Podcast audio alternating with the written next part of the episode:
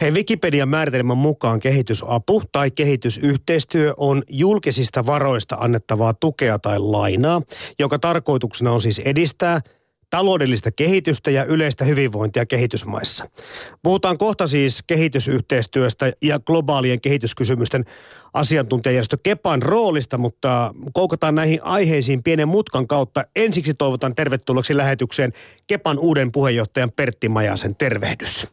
Kiitos kovasti.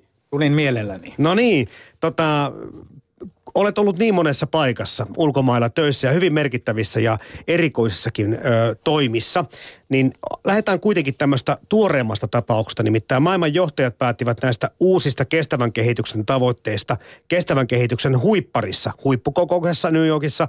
Se oli syyskuun loppua viime vuonna. Ja nämä kehitystavoitteet sitten korvaavat vuonna 2000 asetetut YK on vuosituhannen tavoitteet. Ja nyt sitten ohjataan YK on jäsenmaiden toimintaa näillä uusilla tavoitteilla vuoteen 2030 saakka. Ö, olit mukana Pertti Majanen tuossa kokouksessa, eikö näin? En ollut kokouksessa mukana, mutta olin vajaan kaksi vuotta ennen kokousta hyvin tiiviisti mukana, koska vedin tällaista kestävän kehityksen rahoitusta selvittänyttä hallitusten välistä asiantuntijakomitea Nigerian entisen valtiovarainministerin kanssa ja sitä kautta se New York ja nämä asiat tuli mulle arkipäiväksi, mutta tämä oli tämmöinen parisen vuotta kestänyt valmisteluprosessi näille uusille kestävän kehityksen tavoitteille, jossa sain sillä tavalla olla mukana, mutta enpä ollut huipparissa tällä kertaa. Ok, mutta kun puhutaan siitä, että 2000 vuodesta on kuitenkin vain 16 vuotta aikaa, niin minkäs verran nämä muuttuvat, kun puhutaan nyt sitten näistä tulevista, jotka 2030 saakka ovat sitten voimassa? Tuliko radikaalia muutoksia?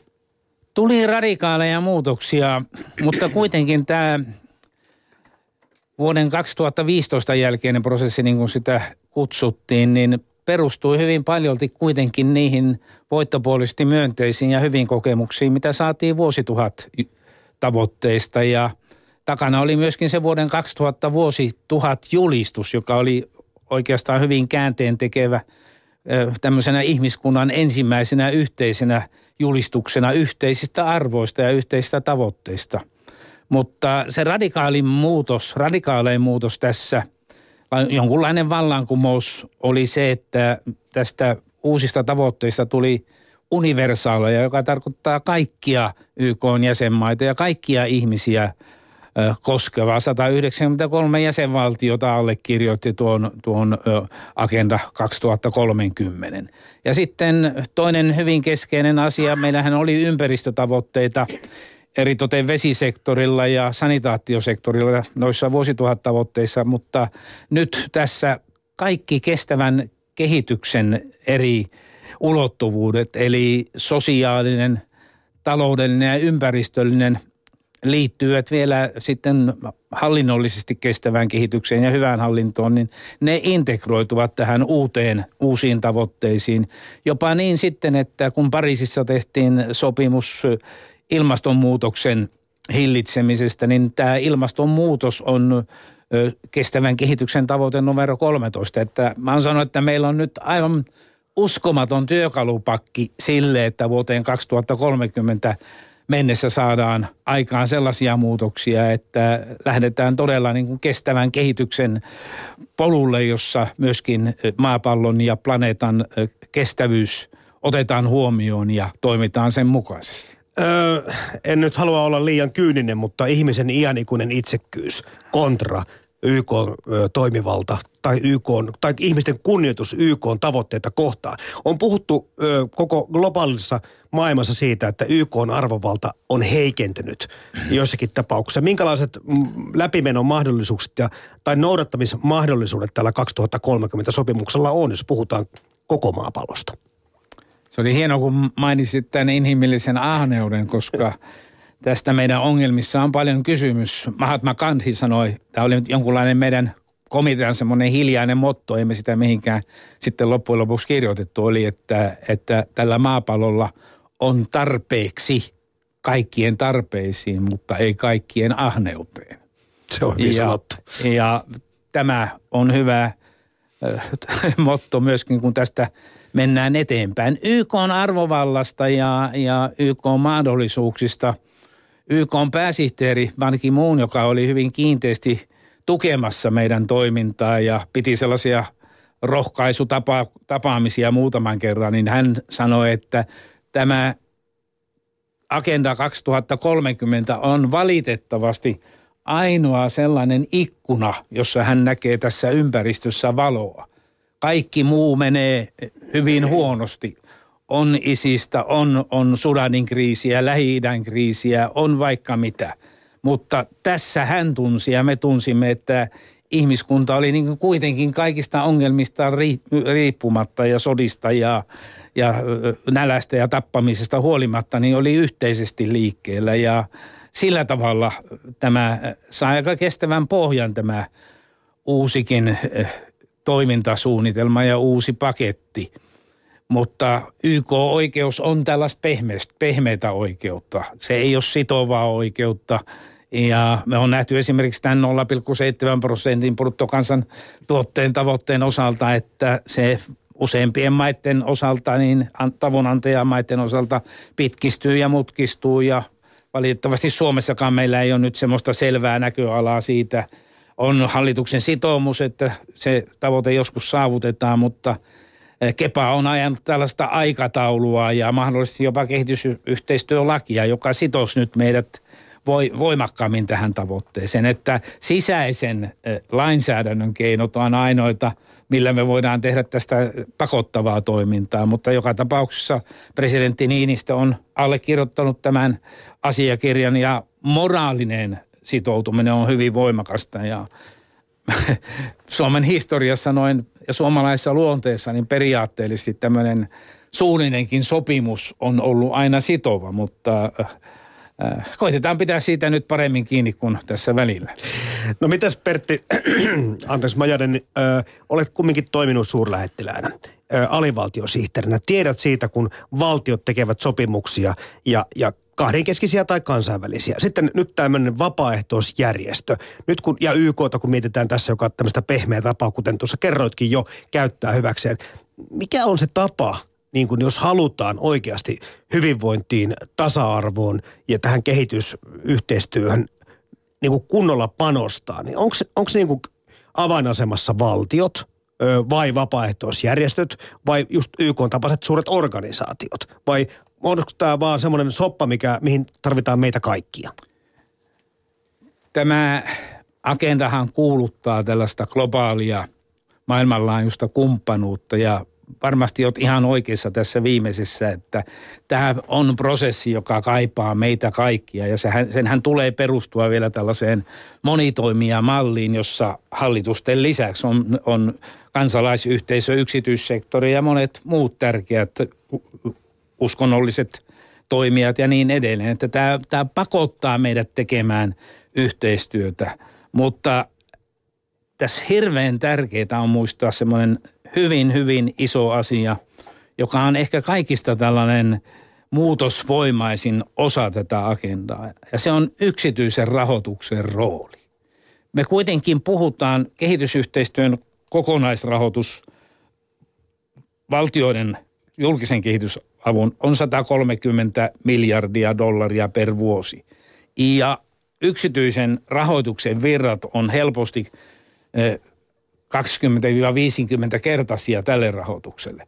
Montereessa 2002, missä mä olin huippukokouksessa mukana presidentti Halosen kanssa, ymmärrettiin ja tehtiin voimakas linjaus siitä, että yksityisellä sektorilla on ratkaiseva rooli koko kehityksen rahoittamisessa.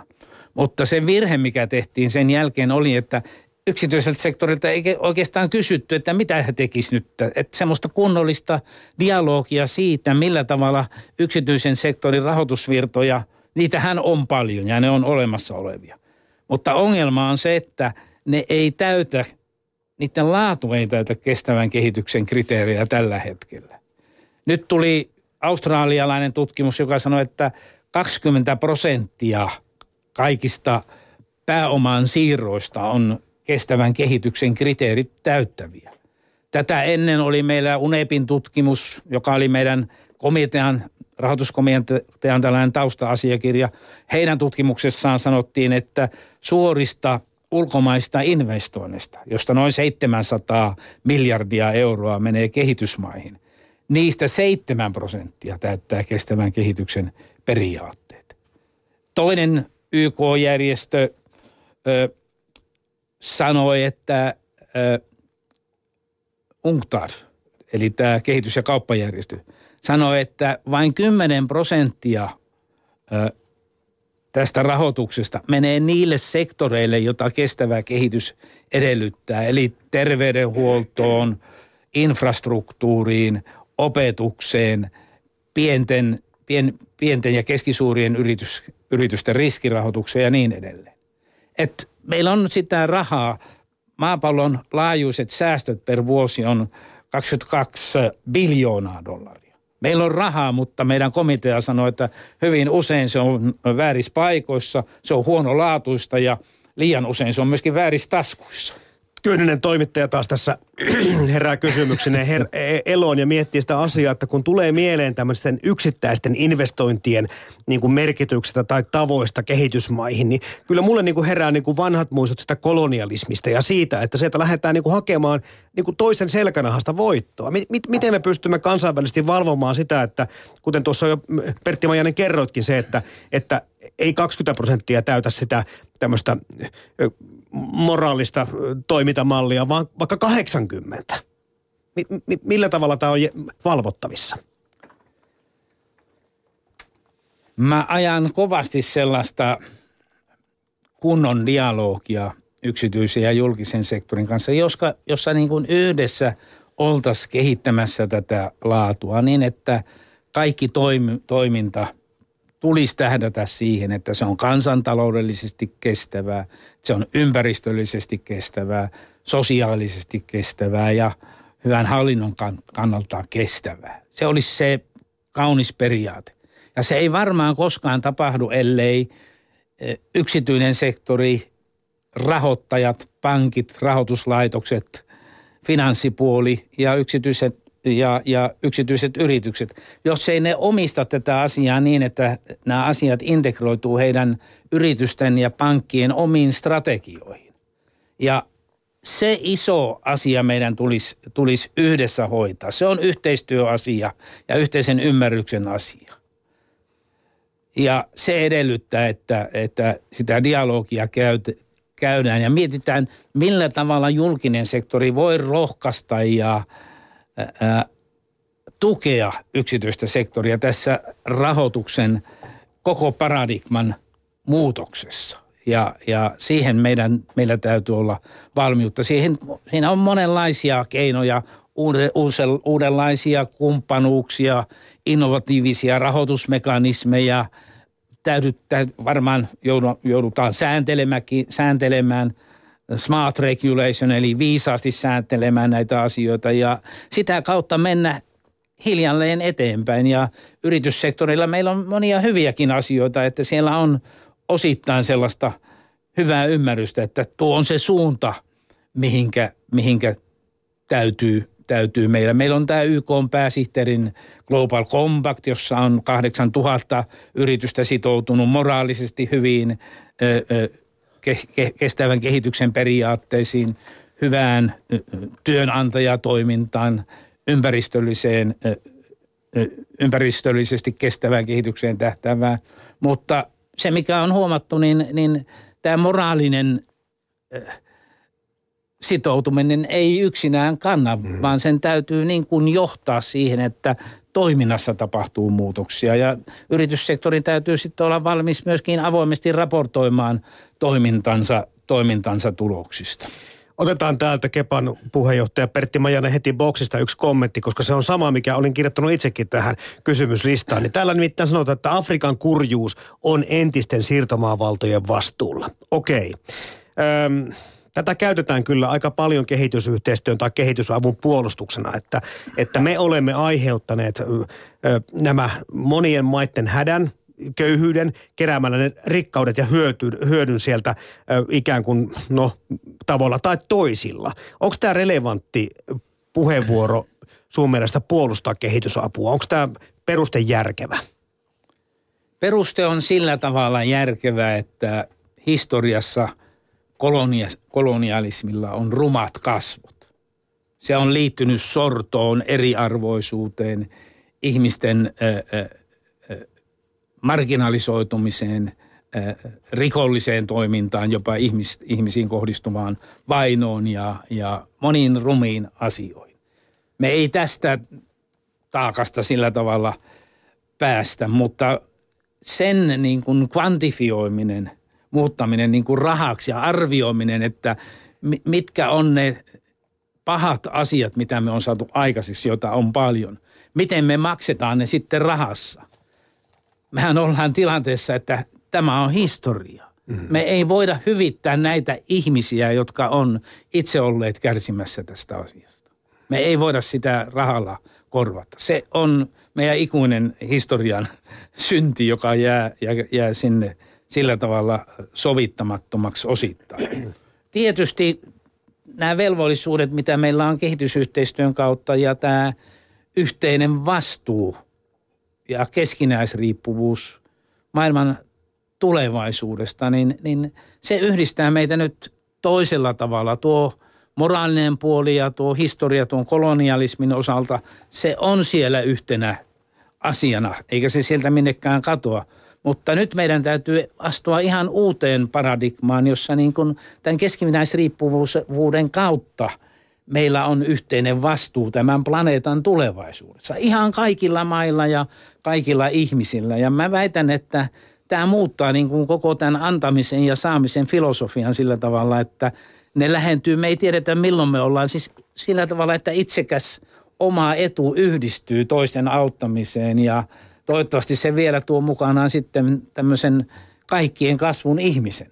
Ja antaminen ja saaminen menee sillä tavalla seka- sekaisin, että kun me ajatellaan väkivaltaa kehitysmaissa, köyhyyttä, nälkää, taloudellista ahdinkoa, sen aiheuttamia sotia, hallitsematonta muuttoliikettä, niin – se raha, mikä meillä menee nyt kehitysyhteistyön kautta näiden asioiden hoitoon, niin se on ennaltaehkäisevää toimintaa sille, että me ei itse jouduttaisi siitä täällä kärsimään. Tavalla tai toisella. Mutta keskinäisriippuvaisessa maailmassa, niin me ei voida sitä välttää. Eli kun me annamme, niin me saamme. Mm-hmm. Missä ei ole mitään, mitään pahaa. Tällainen yhdistäminen tapahtuu hyvin iso asia, mullistava. Ja me Kepassa ja järjestöjen kanssa mietitään tällä hetkellä, että mitä tämä tuo tullessaan. Ja Kepa on ollut aktiivinen muodostamaan tällaisen koalition isojen suomalaisten kansalaisjärjestöjen kanssa, jotka tekee tätä työtä Suomessa.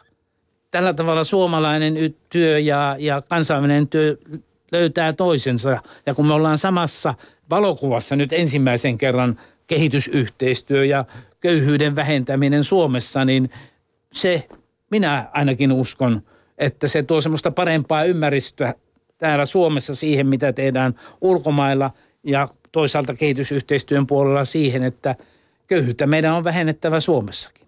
Sanonko vielä yhden asian? Anna tulla ja vaan. se on tämä ensimmäinen kestävän kehityksen tavoite, joka tähtää kaikkein tärkeimpänä äärimmäisen köyhyyden lopulliseen poistamiseen maailmassa.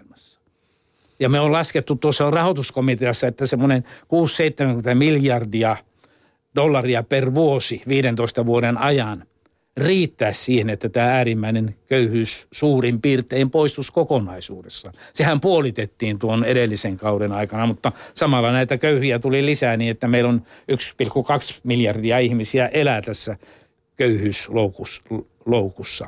Niin samaan hengenvetoon se sama tavoite, alatavoitteena sanoa, että samalla omin kansallisin kriteerein mitattua köyhyyttä eri maissa, kehittyneissä maissa Suomi mukaan lukuen, tulee puolittaa vuoteen 2030 mennessä. Eli kun me tänä päivänä lasketaan, että 15 prosenttia suomalaista meidän omilla kriteerillä elää köyhyysrajan alapuolella, niin meillä 2030 pitää olla luku, että – 7,5 prosenttia enää on sen köyhyysrajan alapuolella. Tällä tavalla tämä köyhyysasian niin kuin absoluuttinen köyhyys ja suhteellinen köyhyys niin nähdään samalla tavalla, koska ne ihmiset, ihmisten hätä on ihan eri luokkaa, mutta ihmiset on samalla tavalla marginalisoituneita. Samalla tavalla he näkee oman tulevaisuutensa ilman mahdollisuuksia ja onnettomana ja epätoivoisena. Tässä on yhdistäviä tekijöitä hmm. nyt niin valtavasti, että voidaan mennä uusin, uusin perustein etu, eteenpäin.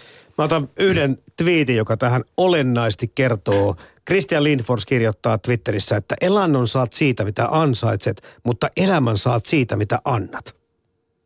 Tiivistyykö tässä Pertti Majanen aika paljon sitä, mistä sä Minusta puhut? tämä on hyvin sanottu. Kyllä. Miten Alina meidän South, äh, Ninjasin Southboxissa keskustelu käy? Keskustelu käy vilkkaana. Tänä vuonnahan Maailman kylässä festivaalien maantieteellisenä painotuksena on Aasia. Ja täällä myöskin Aasiasta on ja Afrikasta keskustelua ja verrataan sitten kehitysapua näillä mantereilla. Tota, Täällä sanotaan muun muassa niin, että Aasiassa on parissa kolmessa vuosikymmenessä noussut köyhyydestä miljardi ihmistä ilman kehitysapua. Miten ja miksi? Ja työtä ja opiskelua epäillään siinä, että miten tämä Ja investointeja. Niin. Sinne on pantu, firmat on laittanut suuria määriä rahaa. Jarmalta hyvä, hyvä muistutus, että eh, tuossa tuo kehitysrahoituksen kokonaisuus, kokonaisuus tulee selville, että me ei saada ikinä niin kuin tätä maailmaa kuntoon tällä 130 miljardin, vaikka se tuplaantuisi niin sillä rahalla, vaan meillä on tehtävä niin kuin kannettava tämä kokonaisuus niin, että me ollaan kaikki samassa veneessä. Ja siinä sitten tämä maitten oma vastuu, oman rahoituksen vastuu, oman verotuksen saaminen kuntoon ja veronkierron poistaminen ja, ja laittomien varainsiirtojen poistaminen ja korruption hävittäminen. Siellä on paljon sellaista asiaa, mikä on niin kuin maiden omissa käsissä ja heidän täytyy tietysti kantaa, jokainen maa kantaa vastuun omasta kehityksestään pääasiallisesti. Ja tämä on myöskin tämän Agenda 2030 sanoma sen lisäksi, että tässä tarvitaan muutakin rahoitusta kuin kehitysrahoitusta, mutta ensiksi siihen tarvitaan näitä muutoksia omissa maiden sisällä, sitten siihen tarvitaan kehitysapua nimenomaan kaikista köyhimmissä maissa ja sen kehitysavun, kun äärimmäistä köyhyyttä poistetaan, niin sen täytyy olla pehmeää yleensä, ö, ö, ö, yleensä lahjapohjaista kehitysyhteistyötä. Hmm. Mutta sitten meillä on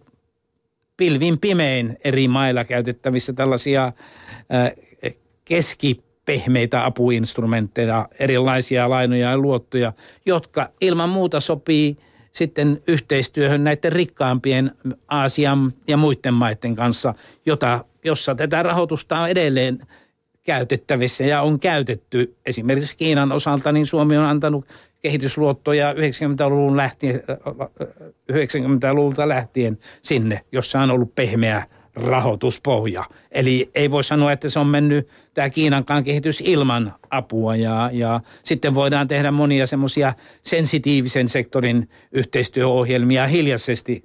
Esimerkiksi Kiinan kanssa on ollut erittäin hyvää vankein hoitoon liittyvä ohjelma ja tämän tyyppistä, missä ollaan niin kuin lisäämässä demokratiaa ja ihmisoikeuksia ja tämän tyyppistä, mitä kehitysyhteistyön puolella tehdään hyvin paljon, joka vahvistaa niin kuin tällaisia kansakunnan omia vahvuuksia näiden asioiden hoitamiseen. Luo valmiuksia hoitaa itse omia asioita.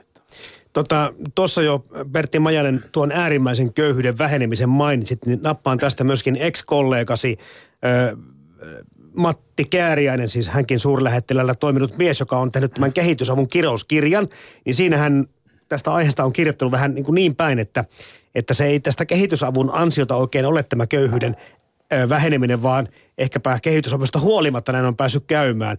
Eli hänen väitteensä on, että äärimmäinen köyhyys häviää lähinnä semmoista mestoista, johon apua ei edes anneta. Miten tämmöiseen kritiikkiin pitää suhtautua? No hyvin kriittisesti siinä mielessä, että asia on ihan päinvastoin. Meillä on niin kuin viljalti kansainvälistä tutkimusta, joka todistaa ja todentaa kehitysavun positiivisia vaikutuksia. Tuommoinen iso aggregaattitutkimus tässä Suomessa toimivan YK-instituutin Weiderin toimesta, niin, niin on laskenut, että 35 vuoden aikana kehitysyhteistyön tuottavuus on ollut 7 prosenttia per vuosi ja se ei ole huono luku. Ja paljon löytyy sitten yksittäistä tietoa niistä saavutuksista, joita kehitysyhteistyön kautta on saatu. On ihan luonnollista, että tällaisissa suurissa maissa, jossa on varallisuutta ja, ja ä, omia mahdollisuuksia, niin sehän on pelkästään positiivista, jos se pystyy hoitamaan ja vähentämään köyhyyttä omin, omin avuin, eikä, eikä niin kuin Kääriäinen sanoo. Ja, ja näitä yksittäisiä hyviä asioita, esimerkiksi lasten koulutus. Meillä oli 1990 102 miljoonaa lasta peruskoulutuksen ulkopuolella. Tämä supistui 57 miljoonaan. Tyttöjä on saatu koulutukseen mukaan sillä tavalla, että 90 oli 91 sadasta sataa poikaa kohti. Nyt me noustiin jo 97 sataa poikaa kohti kouluun mm. peruskoulutukseen. Äitiyskuolleisuus pienentyy 47 prosenttia, lapsikuolleisuus 41 prosenttia, HIV, AIDS, malarian, tuberkuloosin hoidossa ja miljoonien ihmisten henkien säästetty, henkiä säästetty ja valtavana saavutuksena se, että kaksi miljardia ihmistä, melkein kolmasosa ihmiskunnasta, niin on saatu puhtaan veden äärelle, joka on ihan valtava muutos. Se on jotenkin tuossa kun kehitys ei ole tasasta, se ei ole sektoreittain tasasta eikä se ole maitten välillä tasasta, niin on helppo nähdä negatiivisia piirteitä ja on paljon epäonnistumisia ja, ja eri maat on mennyt eri tavalla eri sektoreilla. Ei, ei saa ajautua sellaiseen tilanteeseen, niin kuin Kääriäinen jostain syystä on mennyt, että hän ei ole niin kuin nähnyt metsää puilta. Mm. Ei tämä voi olla sellainen tasainen meno, jossa kaikki menee yhtä kyytiä ja hyvää, vaan toiset menee ylämäkeen, kun toiset menee alamäkeen samaan aikaisesti. Mutta kokonaiskehitys ja kokonaisvaikutus, jos meillä ei olisi ollut kehitysyhteistyötä, niin kaikki nuo tulokset, mitä mä sanoin tuossa, niin niitä ei olisi kertakaan tätä kehitysapua on kyllä ollut helppo kritisoida. Siitä on kirjoitettu nyt paljon viime aikoina. Juhani Kopos ja Tiina Konttisen kirjassa Kehitysapukeisarin vaatekaapilla taas toistuu kanssa tämä tuttu väite, että kehitysapu on omalakinen järjestelmä, joka käyttää paljon varoja oman toimintansa pyörittämiseen. Ja tästäkin on joissakin tämmöisissä, kun vaikka kummilapsia tuolta kehitysmaista hommataan, niin huomattu, että joskus kovin pieni osa siitä, mitä rahasta, mikä saadaan kerättyä, niin päätyy perille miten me tähän suhtaudumme sitten? Palkat tietysti pitää maksaa ja on kaikenlaisia hallinnollisia kuluja ja perustamiskuluja ja muuta, mutta onko tässä niin kuin, onko tämä kritiikki relevanttia? Kehitysyhteistyö, jossa mä oon ollut mukana 40 vuotta, niin on varmaankin yksi niitä maailman eniten arvioituja, evaluoituja, tutkittuja asioita. Ja se on hyvä asia ja avoimuus on ollut valtavaa. Mutta kaiken tutkimuksen ja evaluaation ja tiedon anti on se, että hyvin kuvaava on tutkimus jo 90, 80-90-luvun vaihteessa, jossa ruotsalaiset ja tanskalaiset vertas kotimaisten julkisten investointien onnistumista kehitysyhteistyön onnistumiseen. Tulos oli tismalleen sana, sama, eli yksi kolmasosa hankkeesta onnistuu hyvin, yksi kolmasosa menee yli niin, että rima jää vapisemaan ja yksi kolmas on, osa on epäonnistuneita. Tämä ihan, jos me ajatellaan, että tämä ihan sama, mä väitän, että me tehdään tänä päivänä paremmin kuin 90-luvulla, lukuja ei ole, mutta jos me pystytään samanlaisiin tuloksiin kuin samalla rahalla kotimaassa, niin ei meitä hirveästi voi leimata ja syyttää siitä. Mutta me halutaan 60-luvulta lähtien, kehitysyhteistyö on tämmöinen uusi tieteenhaara. Me ollaan jatkuvassa oppimisprosessissa ja me on kehitetty sitä ja, ja munkin aikana nämä erilaiset lähestymistavat ja paradigmat kehitysyhteistyössä on vaihdelleet. Mutta se oppimus, oppiminen on ollut isoa ja on tullut paljon muutoksia ja se mitä meillä on tässä kestävän kehityksen agendalla 2030, niin on koeteltua, koettua, hyvää tutkimukseen perustuvaa tietoa, jolla me on sitten luotu nämä uudet tavoitteet, jotka koskee meitä kaikkia. Meillä on upea mahdollisuus mennä tämän uuden agendan pohjalta eteenpäin ja Mä sanon, että vaikka me puolet vaan saataisiin siitä agendasta 2030 toteutettua, niin maailma olisi ihan toisenlaisessa tilanteessa kuin se on tänä päivänä. Uskotaan, uskotaan tähän ja tutkimusta meillä on ihan tarpeeksi, kuka vaan vaivautuu avaamaan nämä netin sivut ja katsomaan, minkälaista tietoa meillä on kehitysyhteistyöstä ja sen vaikutuksista, niin ne on siellä. Jos haluaa nähdä negatiivisia asioita, niin niitäkin löytyy. Mm-hmm. Korruptio, väitän, että kehitysyhteistyöhankkeissa on hyvin pientä ja, ja sitäkin on tutkittu. Ja meidän rahavirat, kun me ollaan kansalaisten verovaroilla liikkeellä julkisessa kehitysavussa, niin kyllähän me suomalaisesti ja myöskin kansainvälisesti tutkitaan nämä asiat ja tehdään kaikkemme, että siellä ei väärinkäytöksiä olisi ja aika harvoin niitä tulee, koska kaikki mitä meillä on ollut, niin ne on tullut julkisuuteen ja pyykkiä on pesty julkisesti. Hmm. Niin, puheenpäivän vieraana täällä siis Kepan puheenjohtaja Pertti Majanen. Keskustelu lähetysikkunassakin on aika vilkasta ja myös aika kriittistä. Kehitysapuun suhtaudutaan ö, vähän ö, siinä, sillä tavalla, että, että pitäisi jopa, jotkut kommentoivat, että pitäisi lopettaa kokonaan. Ja että, että Afrikka ei ainakaan nouse kehitysavun voimalla, mutta myöskin ihan hyvä huomio siellä eräällä keskustelijalla siitä, että kun puhutaan Afrikasta, niin pitää aina muistaa, että kyseessä on valtava ö, maanosa eikä vain yksittäinen maa. Hmm. Joo, jatkakaa lähetysikkunassa keskustelua. Mä jäin miettimään nyt sitten, puhutaan tässä lopussa vielä Pertti Majanen tuosta Maailman kylässä festivaalista, että onko tämä kuitenkin tämä aika sillä tavalla ja arvot koventuneet, että kun tämmöistä vaaditaan, että ei pidä auttaa ollenkaan, niin onko vähän niin kuin semmoinen fiilis meillä, että, että me haluamme jotakin vastapalvelukseksi. Meille ei niin kuin riitä se, että me pyyteettömästi yrittäisimme auttaa tai haluamme jollekin hyvää, vaan me haluttaisiin sieltä vähän jotain takaisinkin. Onko tässä joku tämmöinen niin kuin... Tässähän on myöskin tämmöinen, mistä ei ole vielä puhuttu, niin tämmöinen automaattinen takaisinmaksumekanismi. Ja se on se, että maat nousee ja kehittyy mm-hmm. tästä köyhyysloukusta, mistä, mistä, missä ne on.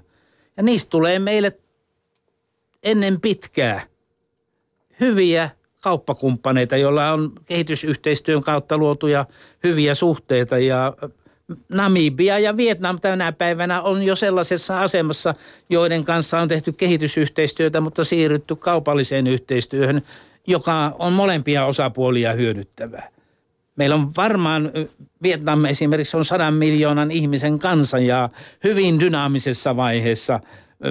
Mä sanoisin suomalaisille yksityiselle sektorille, että Vietnam tarjoaa fantastisia mahdollisuuksia yhteistyöhön, joihin tänä päivänä voisi tarttua – ja sitten koko vihreä kehityssuunta ja kestävän kehityksen ehdot täyttävä rahoitus ja, ja kaupallinen toiminta, niin se kaupallinen kannattavuus on myös siellä. Suomalaiset yritykset on vanhastaan paremmin sisällä jo vihreässä rahoituksessa ja vihreässä mm-hmm. toiminnassa kuin muut.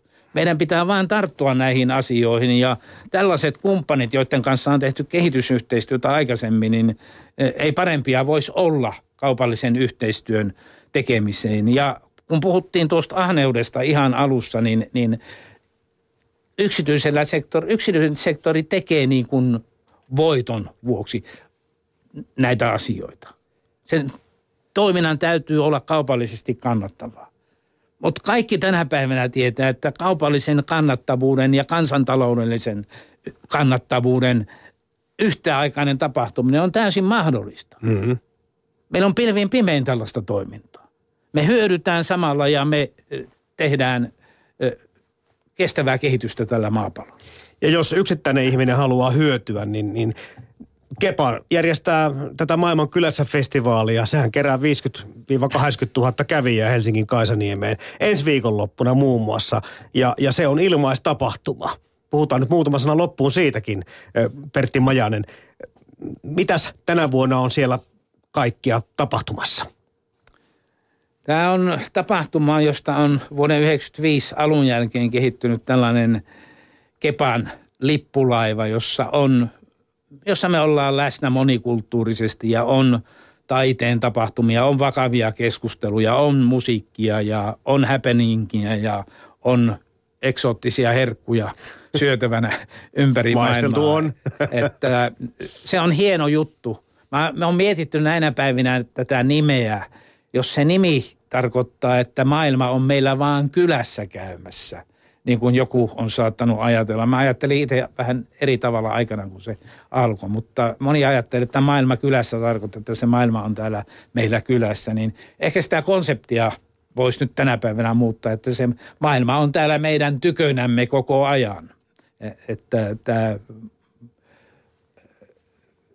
se rikkaus, mikä, mikä tässä tapahtuu nyt kulttuurien välisessä kanssakäymisessä, niin se on meille arkipäivää ja, ja meidän täytyy siitäkin löytää ja etsiä ja saada se positiivinen ja maailmakylässä tapahtuma on just sellainen, joka antaa näitä positiivisia aha-elämyksiä varmaan kaikille. Että tervetuloa sinne. Viime vuonna meillä oli 80 000, mutta pannaan paremmaksi nyt, pannaan nyt paremmaksi tänä vuonna. Sinne mennään varmaan mekin. Tervetuloa. Kiitoksia. Kiitoksia käynnistä Kepan puheenjohtaja Pertti Majanen. Kiitos tästä mahdollisuudesta.